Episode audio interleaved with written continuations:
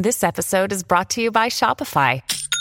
Forget the frustration of picking commerce platforms when you switch your business to Shopify, the global commerce platform that supercharges your selling wherever you sell. With Shopify, you'll harness the same intuitive features, trusted apps, and powerful analytics used by the world's leading brands. Sign up today for your $1 per month trial period at shopify.com slash tech, all lowercase. That's shopify.com slash tech.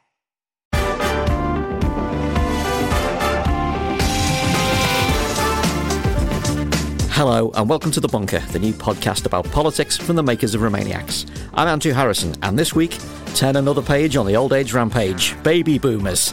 They are, by some measures, the most privileged, comfortable, and well looked after British people in history, and yet they're still not happy. What will it take for our politics to shake off the grip of the grey? Rancorous populism continues to divide British and American voters. How much of it is Vladimir Putin's doing? And has the OG of the FSB arranged a succession that will keep him ahead of the West for another generation? And is it enough to boot poisonous personalities like Katie Hopkins off social media? Or by striking them down, do we only make them stronger? All that and more coming up on The Bunker. We were really delighted with the response to our first edition last week. We got about 20,000 listens, which was beyond our wildest dreams. And only a few people complained about the Telegraph advert at the start, telling you how great Brexit is going to be. We also got some fantastic ideas about what you think we should cover on future podcasts. So please do follow us on Twitter at bunker underscore pod or on Facebook, facebook.com slash the bunker podcast. Tell us what we're doing right and wrong and keep up with the show. Joining us today is one of our past Remainiacs guests who is going to do her best not to mention the B word today. Helen Lewis writes for The Atlantic, where she attempts to explain our confused country to our colonial cousins. She's a regular host of The Week in Westminster and the News Quiz on Radio 4. She's got a book out this month, Difficult Women, A History of Feminism in 11 Fights. Hello, Helen. Welcome to the bunker. Hello. How are you doing? I'm all right. Actually, trying to explain confused stuff to Americans is great, but um, trying to understand the Iowa caucuses and it seems to involve a lot of elderly Americans running around gyms, Yeah. which is extraordinary. So I'm, I'm, I'm taking a lot the other way as And well. they can't actually make it work either. Everything's no, crashed. they've decided to put it on an app, and in the best tradition of not semi-government, I mean, not you know party political IT projects, it was an absolutely hopeless disaster. Uh, Are they going to have to turn Iowa off and on again in order to get the primary sorted? I mean, it's and it, it, it will inevitably affect the way that it's covered because both Pete Buttigieg uh, and Bernie Sanders have released polling data saying essentially they were ahead. So already the conspiracy theories have started about actually, you know, if there there will be discrepancy between those results and the actual results, right? So everyone will kind of do the style of ah, mm, who's been at the hanging chads? Mm. Oh, I remember hanging chads. Know, That's taking me really back. Um, so the book. Did you choose the women in the book specifically for their fightiness? Whose combativeness surprised you? Uh, yes, I did choose them specifically about their fightiness because I wanted to really like every book should be about a couple of different things, and one of them uh, that this is about is about how you actually change things. Like feminism has been an incredibly successful political movement. You go from 150 years ago, women can't own property, they can't vote, rape in marriage is legal, all of these things. You know, domestic violence is not taken seriously, and we've made all of these gains in in the past 150 years what do you need to do? Like, what are the necessary conditions for that to happen? What do you need personally? What do you need organisationally? So, yeah, that's why I wanted to look at it through that lens. Books are often, uh, you know, the real book is the discoveries I made along the way. I mean, you, you're deep into this stuff, but things you must have come across stuff that's spun your head somewhat. There's some absolutely extraordinary um, things there. There was a French princess called Marie Bonaparte who had her clitoris moved three times. Yeah, surgically. Okay, an attempt to that's uh, yeah. twice as understandable, three times as careless, surely. um, that's the kind of stuff when you read it and you just kind of go, right. Okay. I mean, that's. I mean, you you saw a problem and you took decisive action. Uh, it, unfortunately, it didn't. It didn't work. Oh God, I, I did see that you discovered that uh, Marie Stopes sent uh, poetry to Hitler. She did with a covering note saying, "Love is the greatest thing in the world." She's going to get cancelled now, isn't she? I, I mean, Marie Stopes, uh, you know, as far as anyone deserves to be cancelled, Marie Stopes does. She was incredibly dictatorial, dominant. Basically, she ended up making her reputation through a huge libel action that she took against some people, which she took because some other people looked like they were going to take a libel action. She wanted, if there was going to be a sort of martyr for the contraceptive cause, she was damn determined it was going to be her. Your homework is to think about Marie Stopes on Twitter, what she would be like if she was doing that.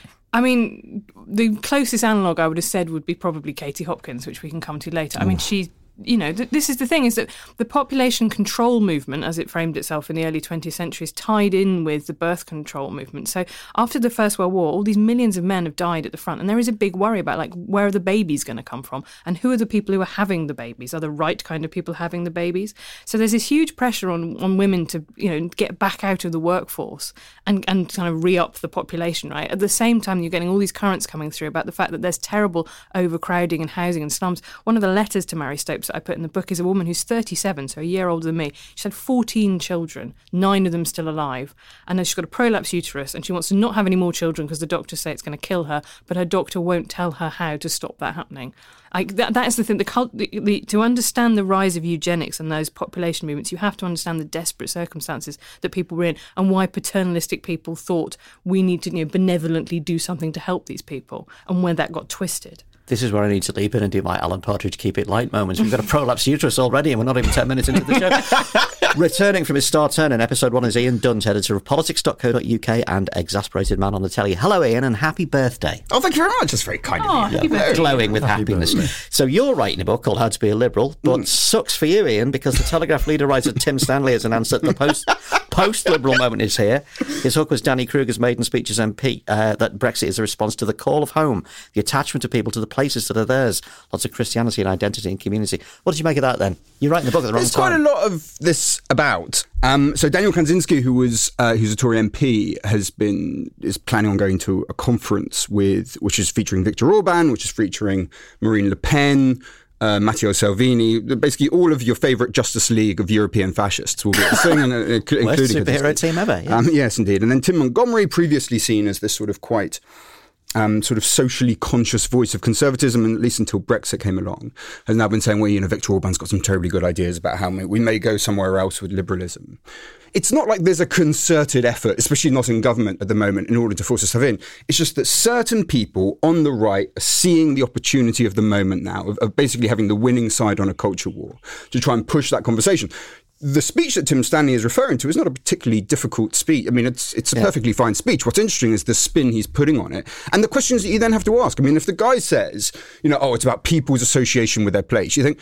what about the people in that place who don't feel an association with that place? Do they get banned from your sense of, you know, how the group should operate, of your idea of what it is to be British? Uh. And what about the people from another place who came into your place? Do they suddenly get excluded from your political thing? And these are the questions that liberalism, by the way, has been pretty fucking good at answering for the last right. few hundred years, and that we may want to pay a little bit more attention to. Okay, go Liberals. Completing the panel today and raising the tone considerably, I might, I might say, is former diplomat and Foreign and Commonwealth Office mover and shaker Arthur Snell. Arthur has been the UK's High Commissioner to Trinidad and, and Tobago. He's been stationed in Iraq, Afghanistan, Zimbabwe, and Yemen. He's headed up the Foreign Office Prevent and the Anti Radicalisation Programme, and his current business partner, Christopher Steele, had an interesting few months putting together a dossier about Donald Trump's Russian activities. Wonder what happened there. Not much, kind of bit of a storm and sequel there. Hello, Arthur. Hello. Welcome to the bunker. You are basically our Rory Stewart, bringing uh, much needed international perspective.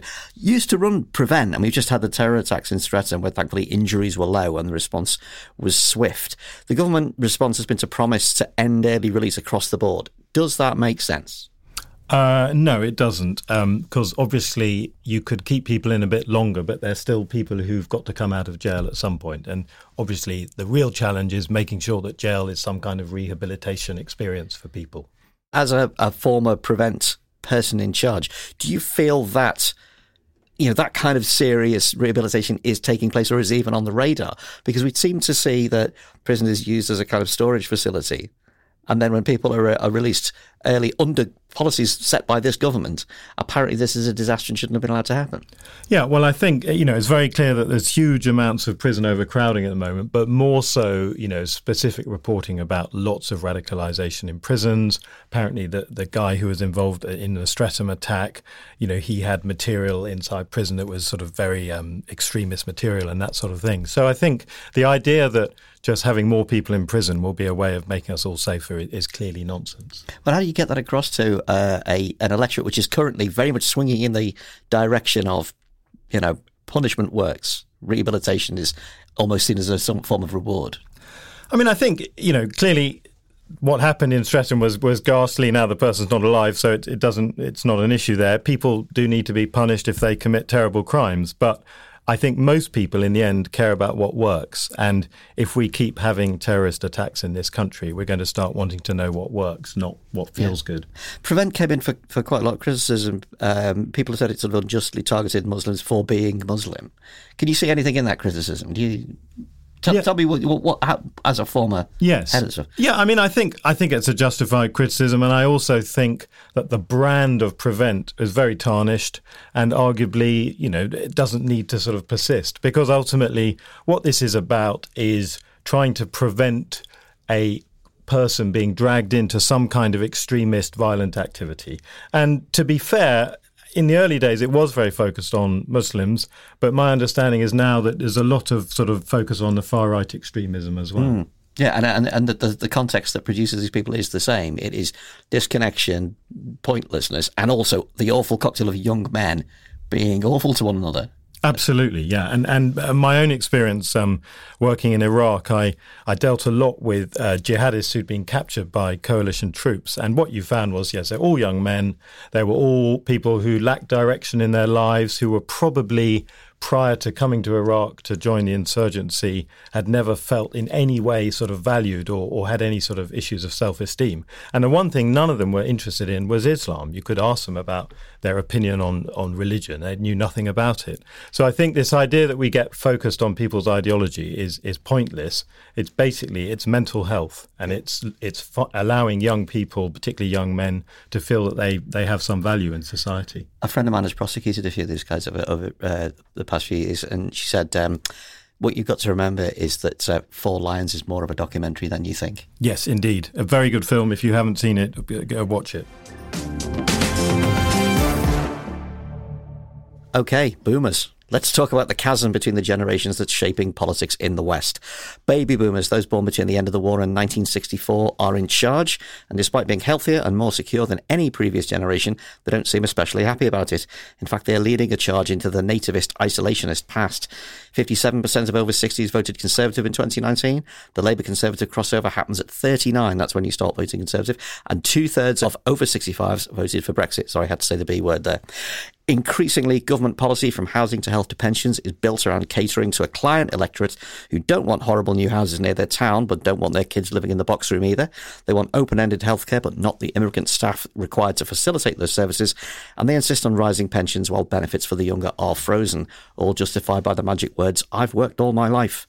Spoiler, I know 28 year olds who worked all their lives. They just didn't get that head start. So, Helen, you wrote a massive piece for The Atlantic last year on the boomers' outsized influence on politics. And you spoke to David Two Brains Willetts talking about boomers you know, taking over their children's future. To what extent is that a generational theft or an appropriation, do you think? I think it's really important to say that there are two halves of it, and one half you can't blame the boomers for, which is that they they did everything right. They did what they were kind of told to do. They got in jobs, they bought houses, they settled down, you know, all of that stuff. They were just very lucky in the sense that they were a big generation. This is the thing that's interesting about them is they, you know, that's why they're called the baby boomers, right? Mm. It hmm. was a post-war baby boom, and so they sort of warped politics around them, and they had the good fortune to buy houses when you know they were a couple of multiples of salary, and watch them now to be you know 15 times an annual salary. The thing that you, is less forgivable is the fact that they have then dug their heels in and refused to see what you know what Willetts talks about as a kind of contract between the generations. The idea that you want to pass something on to your kids, you want their lives to be better than than yours were. And as you say, there are lots of people whose kids are in the spare room and don't want building on the edge of their, their village and they can't quite reconcile the fact that you're going to have to have more yeah. houses if you want your children to move out.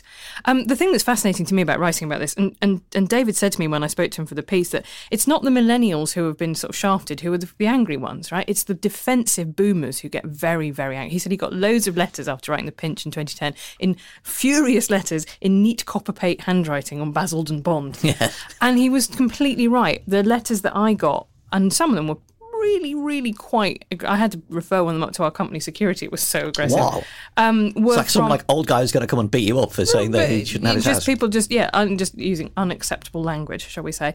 Um, were from the the boomers, and there is what this is what fascinates me about this subject is psychologically what's mm-hmm. driving the, the absolute intense anger of a generation that from the outside looks like they had a brilliant life. You yeah. know, my, my parents mm. have been with it, and they so they they're born in forty five, so they can still remember rationing. They can still remember not having an inside toilet, and actually all the way along, their living standards have got better and they retired at the right time to you know still have decent pensions private pensions as well as the state pension which you know, they paid into when they were not earning very much but that those opportunities will not be available to the generation below them why is that generation so angry even as they Yeah. get on their flight to Tenerife for a bit of winter sun My, my own parents are like this. They can't understand why their friends are so. That, uh, you know, they describe to their mates how, like, if we'd been told that life would be like this when we were 10, we would have thought it was science fiction. We are so fortunate. and everybody's in a rage all the time. What, why do you think it? I mean, this appears to be the first generation that appears to have made a decision that it doesn't particularly want its kids to be better off than it was. Every previous generation. Well, I've thought a lot about this, and one of the things that I've come to is I think they do think their kids are better off.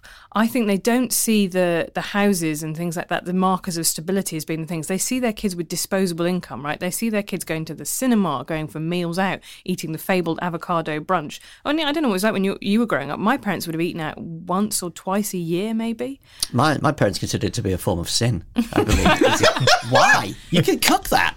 so I think that's the thing is that they they see that what they see is their the lifestyles of their children Yeah. being much much better. But the thing is about that is that you have to eat an enormous amount of avocado toast to save up for a deposit on a house in the southeast. I mean, it's probably you know Yeah. roomfuls of It's avocado. doable though, and I'm up for the challenge. so I think I could do it. is there a way to tackle this kind of widening uh, wealth gap inequality that has been exacerbated by the boomers' perfectly rational behaviour without it sort of being branded as here comes you know the Corbyn left to take away all your money?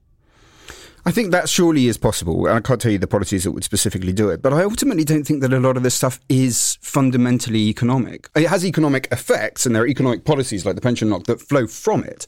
But I think mostly, ultimately, this stuff is cultural. Like, you even see, like, someone said it the other day, like on another podcast. I know that's shocking, but other podcasts exist. The the Entertainment Film Review podcast on the BBC. It's very good And it was, it's very, very good indeed. And someone was sat in the audience and they just watched 1917. They said, like, this this bloke in his 60s at the end of it stood up and went, those bloody snowflakes, they wouldn't be able to sit through that now. And, and sort of her response was like, how is it possible that you have just watched this film and that Yeah, is your that's your instinctive reaction Yeah. on what just took place? But actually, that seemed to speak to some kind of kind of emotional, cultural thing rather than an Yeah, but don't you think that's a really interesting point? Because I think that boomer generation, their parents were heroes, right? They Yeah. took part in the hmm. in World War II, which is, as far as Britain has a national myth, is the time that we were ultimately incredibly heroic, and that, as a teenager, must be incredibly hard. I mean, their their youth revolution, they must have grown up feeling sort of faintly inadequate and being made to feel faintly inadequate about the fact they hadn't served in a war, they never proved themselves. Which is why I think that you do see that Nigel Farage sort of like, yeah, kids today couldn't storm the mm-hmm. beaches in Normandy, and you were like, I don't think you could because you spoke about sixty a day. I don't think you make it out of the back of the boat. And Mark Francois and his watercolours of Spitfires and all this kind of thing. Right, but It's it is sort that kind of yeah. mythology, and I think it's a part of it does come from a feeling of like I've never been tested like my parents were. Mm. Yeah. Because then they didn't have Vietnam here. I guess that's the other sort of crucial part. Of there really has been no conflict. Uh, well, I- I mean, my, my sense is that, you know, just like anyone else, that if people are comfortable, they want to try and hold on to that. And the only way out of this is to find a way to make it easier for the millennials and others who are trying to make it, particularly in house on the housing ladder, in a way that doesn't let boomers feel they've been ripped off. And I don't know whether that's something to do with planning laws or something else, you know. But it ultimately, there's got to be a way that you can get boomers downshifting out of their big empty houses. It just seems to me there's an absence of the idea that like you are the custodian of your society for your kids and their kids and possibly the wider society that those kids will require to live in. Well, yeah, I mean, part of it might be a slightly a respect thing. I mean, uh, picking up on Helen's point earlier about that- that generation, they, they didn't fight a war. And I imagine, I mean, I, I, I can really understand that, that that would probably be quite difficult when your, your, your parents' generation were completely affected by it. But I think there is this thing. I mean, I think we all sheepishly, uh, my, I mean, my, my, my parents are older than the boomers, but you sheepishly ring up your parents when you have one of those complex tasks that only daddy can do. And so, and maybe we just need to show a bit more respect that you know there are they still have something to offer, and they're not just a sort of ludicrous people uh, writing in in copperplate handwriting. I've, I've fixed so many Wi-Fi routers. I feel that I've done my part. Yeah, yeah. it's an- You've it's made a- it. It absolutely is. An, it's a relationship If I have of to show anyone how to use something on an Apple device ever again, then Yeah. that, that's it. It's game over. But the thing is, you don't have to use Swarfega after you fix an Apple device, do you? So it doesn't count. It's not real. There's no spirit level involved. There's no spirit level involved. So in America, Generation X, us, the good ones, we're going to outnumber boomers in 2028, according to the US Census Bureau. And millennials actually already outnumber boomers. So clearly, it's the wealth, not the numbers, that are doing it. But are, is this is this a problem that's going to solve itself demographically? Shall we say delicately? Well, I, am a bit suspicious about that because obviously um, Western societies are getting quite good at allowing rich people to pass their wealth on directly mm-hmm. to their kids. So I think you will have this sort of apartheid. If you, if your parents were wealthy boomers, you're made and if not, you know, you're you're part of this sort of endless renting generation, and, and something needs to be done to sort that out. Totally, and also it depends what your parents die of and how many years of care they need before they do it. And this is the thing: is you both have a, a concentration of wealth. You say Paul Johnson, IFS talks about you know the luckiest part of a lucky generation are going to, and that's going to be entrenched now down the generations. But also the fact is, if you're if you, you know one of your parents kills over from a heart attack at seventy, that protects a lot more of their wealth than if they need ten or twenty years of care at the end of their life. And that's an, a completely unfair lottery system which all the social care proposals have tried to address with yeah. various degrees of um, well, well thought out policy, but also, but all of them with an equal reaction from people who don't want their houses taken away. Was it your piece that pointed out that the 2017 election was much more determined by the dementia tax thing, putting the fear into mm. boomer voters than it was the youthquake we were told it was. Oh, I think it massively that that policy did because the thing is, Andy Burnham came up with a proposal to integrate health and social care, and George Osborne very successfully, if you remember, said R.I.P. off. He had mm-hmm. those tombstones, and therefore everybody in politics knew this was an incredibly hot subject. Apart from one N. Timothy Esquire, who uh, was involved in developing the, the Tory Party members, who went, you know what? The thing is that, that that plan previously would have said we only want to take this much amount of your money and then all the rest of it's safe. What if we turned it round and said you can keep this much, but we can take all the rest of your money. Let's chuck that in the manifesto, see how it how it plays. yeah, run that one up the flag policy. yeah, and, yeah. Uh, yeah, it didn't it didn't play all that well. So just to wrap it up, apart from demography, are there kind of other concrete things that government could be doing if it was so inclined, which obviously this one isn't? A wise government, what would it be doing? I think Arthur's actually right that a lot of this issue is about respect because I think a lot of the anger stems from a feeling of obsolescence, a feeling of not being listened to. Um, if you think about the way that modern society is designed, like we all live in London, I presume, where you it's like a land of self checkouts and parking, you have to use a smartphone app, and all that stuff is really quite hard for older generations who aren't maybe so internet savvy. Yeah. It is a world designed for young professionals, and I think that rubs in your face constantly that you know you are on your way out essentially. Mm. So if we had if if our public spaces and and the way that things were designed were more friendly to old people. There were more idea of social good. You know, it's one of the things about the reasons that post office closures really get to people because for some people, actually, you know what? That was a really big social. They wanted yeah, to get out of the it was house. Basically, the pub. Well, they, yeah, exactly. That was where they saw people, they did things, they got out, they, and, you know, it was regular social contact. And we've not been very good about building those kind of communities that are nice for old people to live in. If you're stranded in your big house, great, but you're stranded in your big house and you never, you can go out and actually not see someone for entire days on end. Mm. That's not a great way to live. No wonder those people are quite angry and resentful about what's happened. Sounds like a perfect way to live to me, but then I'm not 78. Right. yeah, but they're not playing PlayStation. That's the problem. That's, that's the problem. really the way. PlayStation for the aged. Meanwhile, away from the issue of whether you're going to inherit your Auntie Karen's lovely little place in Polperro, there will have been quiet satisfaction in Moscow at the weekend as one of Vladimir Putin's foreign policy dreams finally came true. Britain left the European Union, driven by a tide of populism and, of course, a good few boomer votes. Whether or not you believe that Russia interfered in British democracy, and unfortunately the Russia report still hasn't been published, which is so, so unfortunate. There's no denying that the B word joins Donald Trump, Viktor Orban, the far right in Germany and Austria, and the worldwide culture war as a major contribution to Putin's goal of destabilizing and weakening liberal democracies. Meanwhile, Putin himself recently reorganise the succession of the Russian leadership to ensure that he'll exercise power for many years to come, even if it is behind the scenes. Arthur Snell knows all about this. Arthur, the far right likes to kind of scoff at the idea that populism is empowered by Putin.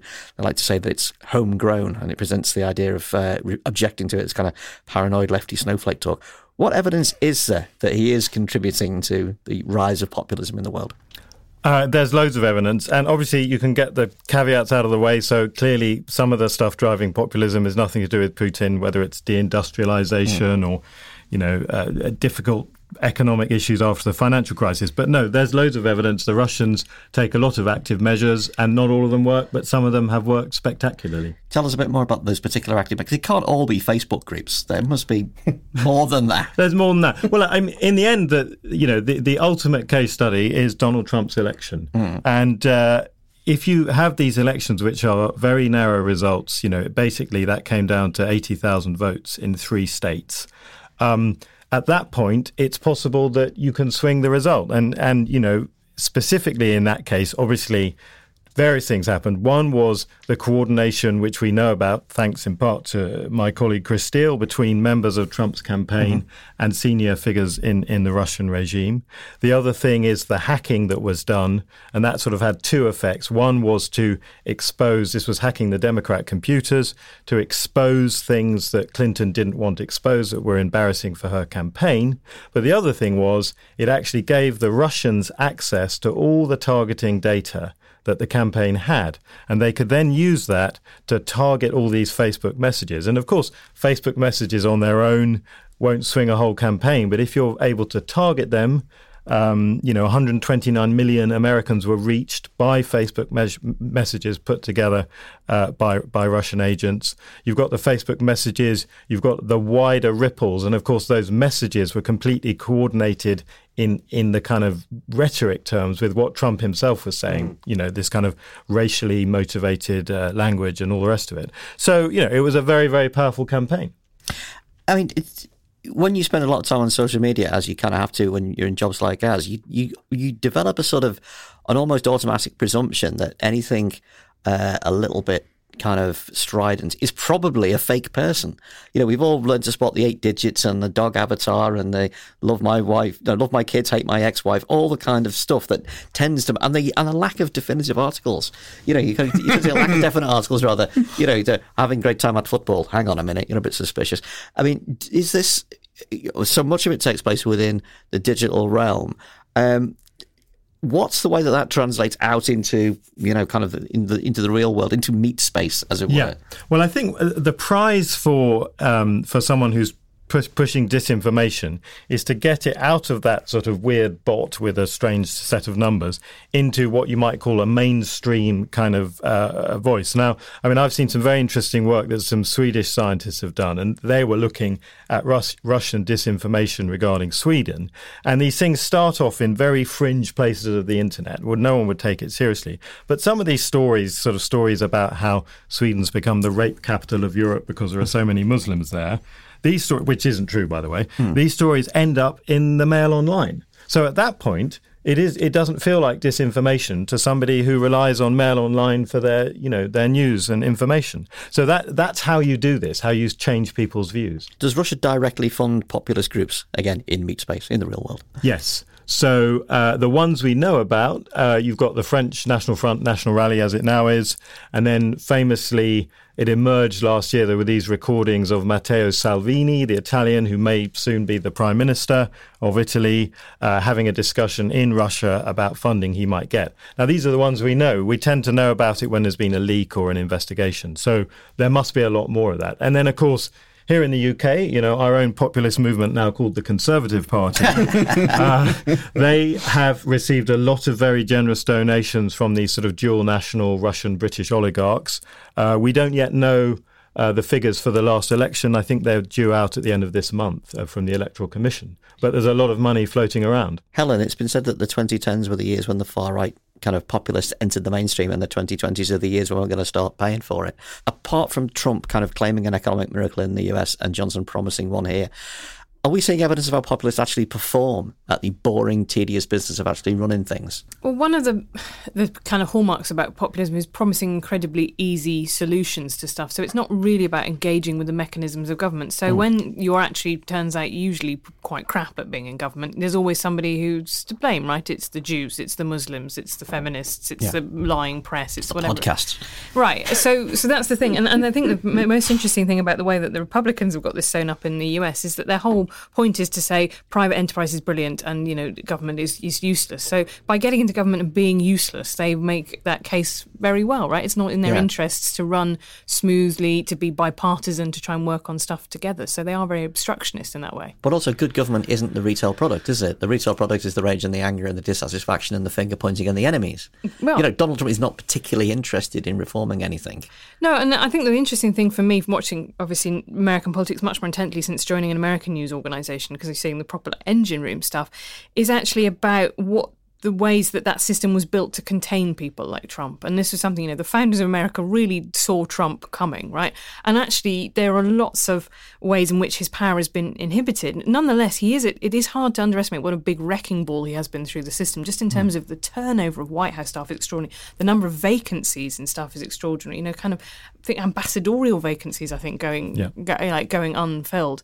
It's a real lesson about what, how long can you kind of keep the government clown car on the road as the door falls off and the mm. carburettor comes off. And actually, the really interesting point will be if he gets re-elected, which I think is a very strong possibility. Yeah. Do they, you know, is it like austerity? Does there come to be a point where actually people do start to notice that so many bits have fallen off that the car is really struggling to keep on, on the road?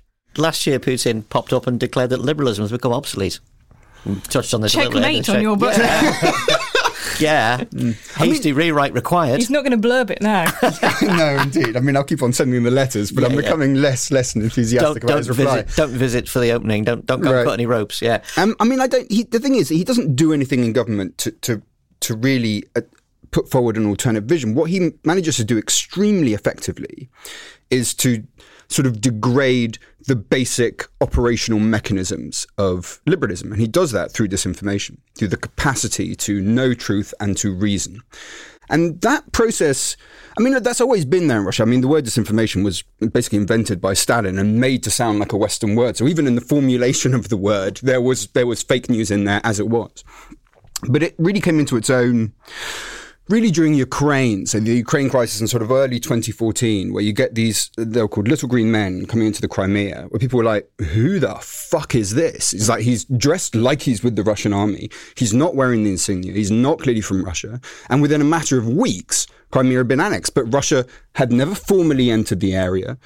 all that time, Putin was saying, well, fucking nothing to do with me, mate. Like, I don't have anything to do with this.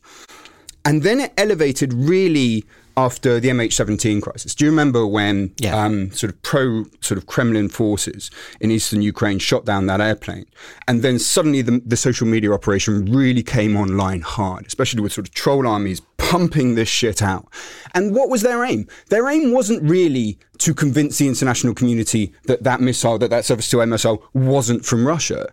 The aim really was just to flood the zone with shit as Steve, Steve Bannon, Bannon puts says, it, yes. just flood it with all this angry, trolly, misleading shit.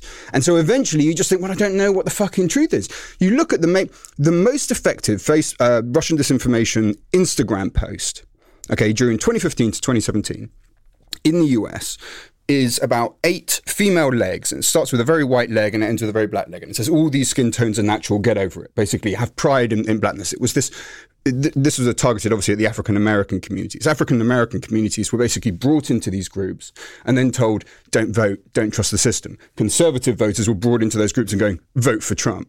Now, on that basis, you would never fucking have any idea that that post was coming from a disinformation campaign, least of all that it had some kind of really specific political intent to it. Mm. So again, you know, just the general cultural shit, sort of boring, mule and crap. And all of that stuff doesn't look like it's explicitly to do with the campaign that it is. So the effect of it, the, the, sick part of this is even by saying it, even by the words that I'm saying right now, you start to lose faith in the information that you see in front of you on anything. And by virtue of that, you lose the ability to properly reason about politics in a non-emotive, non-tribal way. And that right there is the primary function of how this operates. Mm. Arthur, the succession Putin carried out a surprise reorganization of the Russian government in January. He will possibly step down as president in 24. What as Helen has pointed out, he will then put on a kind of those rubber masks that uh, he used to use in The Saint or The Master on Doctor Who, and he'll go, I am Vladimir Putin. And you're like, what is, you know, the constitution is going to change so that he's uh, still able to exercise power. Is there any sight of the end of the Putin era? Or, and, and do, what, do we have any idea what's going to happen after that? What, what's the kind of the, the sort of posture of the of the elites within the Russian system. Yeah, well, I, obviously, um, you know, he's, he's, chairman of the state council. I think is the is the next title, which will allow him to exercise all the powers that he currently exercises. Uh, you know, he's still, by any Western politician standards, amazingly popular, but he's much less popular than he was a few years ago. So, you know, it can't last forever. There will be some point at which it is no longer possible for him to command that level, that sort of iron grip. But I, I, I think if you look at values, you know, v- and values that most Russians hold are very close to those that Vladimir Putin appears to hold. You know, liberalism hasn't taken off in Russia, uh, and people are socially very conservative.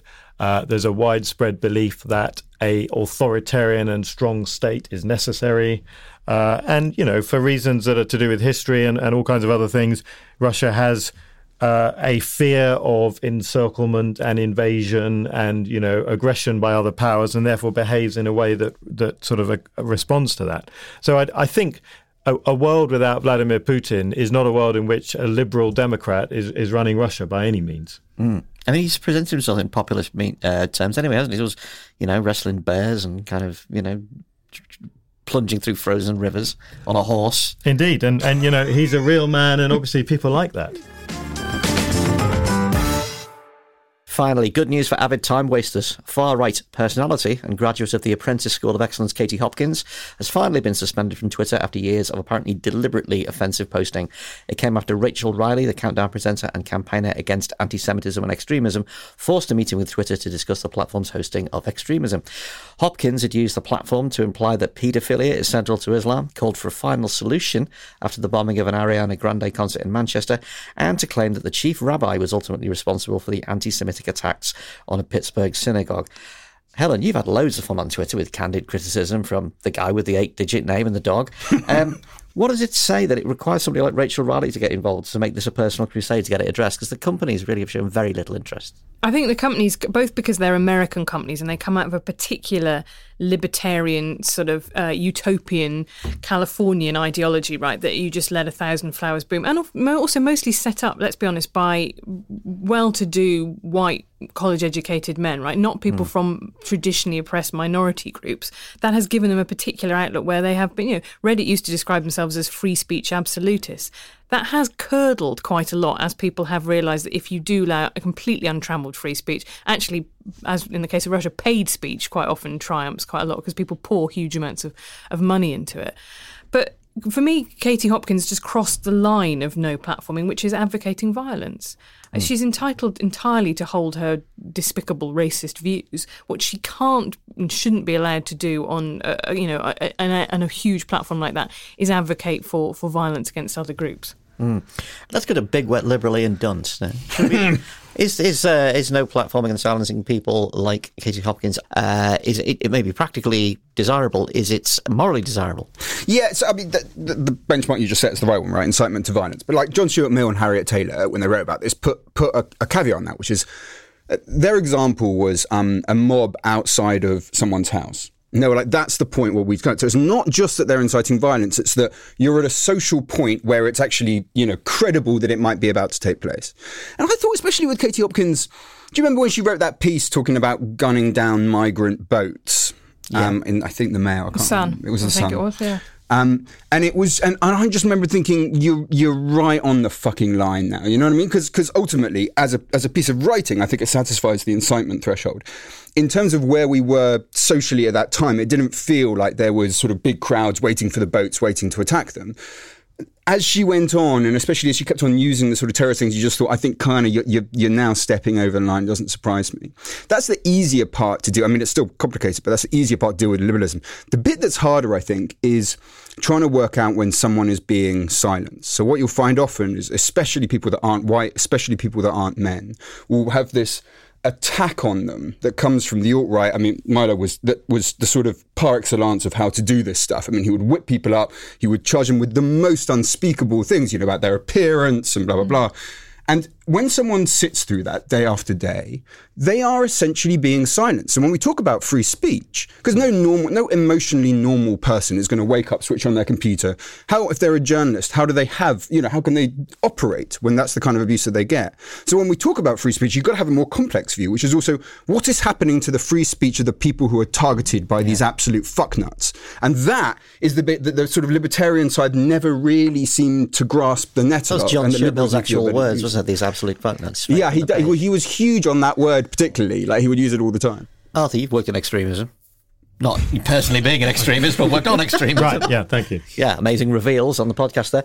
Does this kind of daily trolling matter? Does it set the temperature for the kind of people who are susceptible to going over that line. Because I mean, my suspicion is that you know your your your putative jihadi is probably not on Twitter; it's too public. He's on WhatsApp and Snapchat and Club Penguin and all these places. Well, right. I mean, I think um, you know certainly if you, for example, look at the the Christchurch mosque uh, massacre that happened, and that was obviously a sort of far right kind of white nationalist. I think there was 4chan and then 8chan. So these very kind of fringe, completely extreme sort of corners of the internet, which are, you know, which are never going to be uh, governed spaces because if, if it will get shut down and then they move on somewhere else. Um, but I think it, it, that doesn't mean then that we shouldn't be looking at, at, at the hate speech on Twitter because a lot of this is about an enabling environment. We all know that things are now said by mainstream politicians that we wouldn't have believed would have been said 10 years ago. And I think that's the problem that we've shifted uh, you know, everybody's shifted in a certain direction, and, and, and that is enabled by these these utility uh, platforms such as Facebook and Twitter. I mean, Twitter's rationale for not banning Donald Trump, even when he's actually yeah. is crossing the line of threatening violence with people, is that he's, he's newsworthy and they've therefore got to do it. But I thought, which I think is a massive problem, right? Because he is essentially now avoiding scrutiny, avoiding sitting down to sit down interviews with anyone who might be slightly hard, because he can issue a press release through Twitter and know that journalists will then, ha- you know, faithfully will then, report, will it, then yeah. report it. And all the mockery of the spelling mistakes matters not at all, does it? Because the message has still gone through. No. The Apprentice is the worst thing that's ever happened to the culture, isn't it? It's got Katie Hopkins. Michelle Dewberry is nowhere nearly as odious, but she's kind of an annoying. And the President of the United States, brought to you by The Apprentice. And some American journalists have sort of have sort of said to me, you know, actually, he probably learned quite a lot of his tricks on The Apprentice. Like he used to, they would sort of say when you talk to people that were behind the cameras, he would be very aware of the responses to various phrases, to what was working, and that was what he then brought to the campaign trail.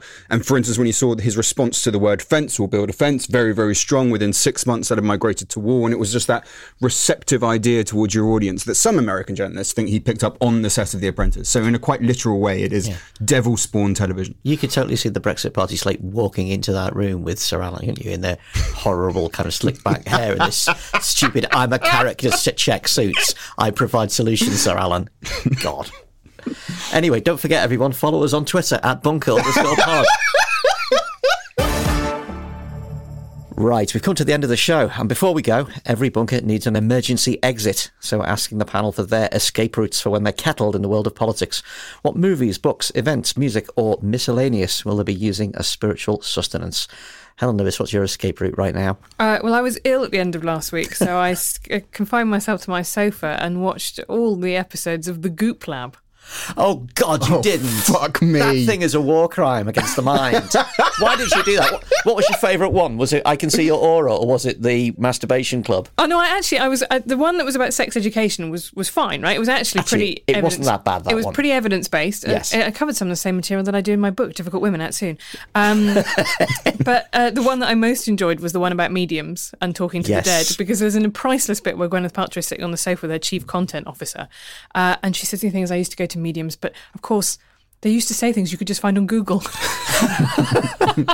yeah, that is a bit of a problem if you're Gwyneth Paltrow and you go to a spiritualist. And you're like, I'm just getting. Did you used to date a guy with like blonde, blonde hair? I'm getting blonde hair. Yeah. I'm getting consciously uncoupled. It's amazing the hit rate. I'm seeing yellow. I'm seeing yellow. I don't know why. The, the, the great bit on that as well. So when- you've watched them all as well. I had to, for our companion podcast, Big Mouth, available now on all your favourite platforms. We Right. reviewed it like, uh, a couple you of weeks had ago. to watch them. I had to You watch ate it. them down like I- like chia pudding. Also, to be clear, he is the one that decides what appears on that podcast.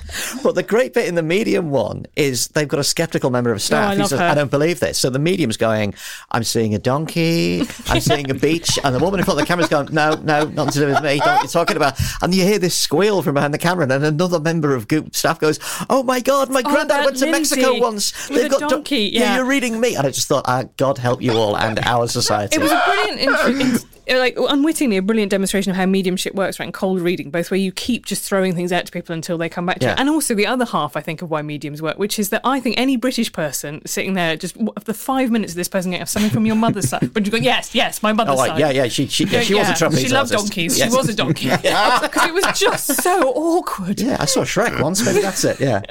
Arthur, how are you escaping from the uh, boiling pressure cooker of politics at the moment? Uh, well, I um, I, I, I'm very lucky. I live in the countryside, and uh, at this time of year when it's a bit cold, I chop a lot of firewood. So my, my Oh, advice to everyone rugged. is get a chainsaw and get an axe. Putin. That's very It- Putin. it's a bit Putin, but it's extremely therapeutic. I very think, relaxing. I think you need to be Mr. February on the bunker calendar, chopping in a snowy environment, waving an axe. You know, Ian's on the next one, fixing the Mr. Norton January is. Andrew getting his aura red. That's me just sitting there with a bucket of Lemsip weeping. Johns, how are you keeping the world of bake? So I slagged off Netflix uh, last week, and I'm going to be a little bit nicer about it this week because it did not make but did feature a program called The Good Place, and it was the last episode this week, which. I mean, b- broke me in a way that I don't think I've been broken by a last episode since. And I say this um, advisedly Six Feet Under, which I think is probably the one of the best final episodes, maybe the best final episode, and certainly the most emotional final episode I'd seen. And actually, structurally, they're, they're kind of same. They really commit to the idea that this is an ending. It was just fundamentally concerned with how to be a good person. And it felt so nice to have a program that had that. And had a sort of idea at the end of it, but Helen's looking That's at me very, like skeptically, Duke by the way. That's all about optimizing yourself. Fair enough. Um, it just had this sort of theory. I mean, the theory that ultimately the idea committed to all the way through was act as if your behavior will become a moral law, which is A, the best possible thought you can give to any series of human beings. But B, you're just like, how the fuck did this glossy American comedy have the sheer balls to just be like, we're basically going to do a philosophical treatise on how to be a good person or what the meaning of life is. So by the time it ended, you're like, fair enough. That was fucking fantastic. Oh, there you go. So, which philosopher would uh, take the box on this? Was it Immanuel Kant? Kant, it is Kant. all Yeah, right. yeah. Amazing. Well, my escape route turned out to be a blind alley because I thought I'll read a big, thick book that's completely a bit beyond the world of politics. A book uh, we mentioned it, we were talking about it before we started recording, called uh, by Neal Stephenson, called Fall or Dodge in Hell. And what happens is a billionaire games developer uh, accidentally dies on the operating table in a routine medical procedure, and his will uh, insists that his brain is preserved, is scanned and preserved, and he's resurrected within a digital environment. But the bit that turned out to be the blind alley that drove me right back into modern politics is right in the middle of the book. There is a section where um, uh, extremists and and uh, hackers fake a nuclear attack on an American town. It's subsequently very, very clear that it hasn't been destroyed at all. But nobody wants to believe that. They want to believe that the nuclear attack was real. and decades later, people are still saying, remember Moab, remember the terrible nuclear attack in Moab. And people are standing there taking pictures in the middle of Moab saying, I'm here, it's here, it still exists, here I am right now. No, it doesn't. So the idea that like digital lies can become so much more powerful than truth, I found profoundly depressing. But luckily, it's only the middle of the book and it got a lot more cheery towards the end. Yeah, when I was younger, I used to read those books about living forever, and I used to think, wow, amazing. And now I think, God, that sounds tiring. I wonder if it goes back up again when you're 70, you become much more like lively, interested. Well, they do say that you are at your most miserable in your late 40s, early 50s, and then you become because you don't care anymore after God, that. it's not, I'm not even there yet. It's just all downslope. Well, let me tell you from where from where I'm standing. Anyway, that's the end of this week's bunker. Thank you to our panel: Ian Dunt, Helen Lewis, and Arthur Snell. We'll be back next week. Subscribe to the bunker on Apple Podcasts and follow us on Twitter at bunker underscore pod. And we're now on Facebook too, so join us in sharing your innermost private thoughts with Mark Zuckerberg. Back next week. Try not to get radicalised before then.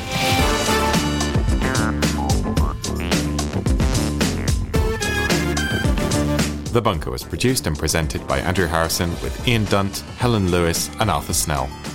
Audio production was by me, Alex Rees. Theme tune by Kenny Dickenson. The Bunker is a Podmasters production.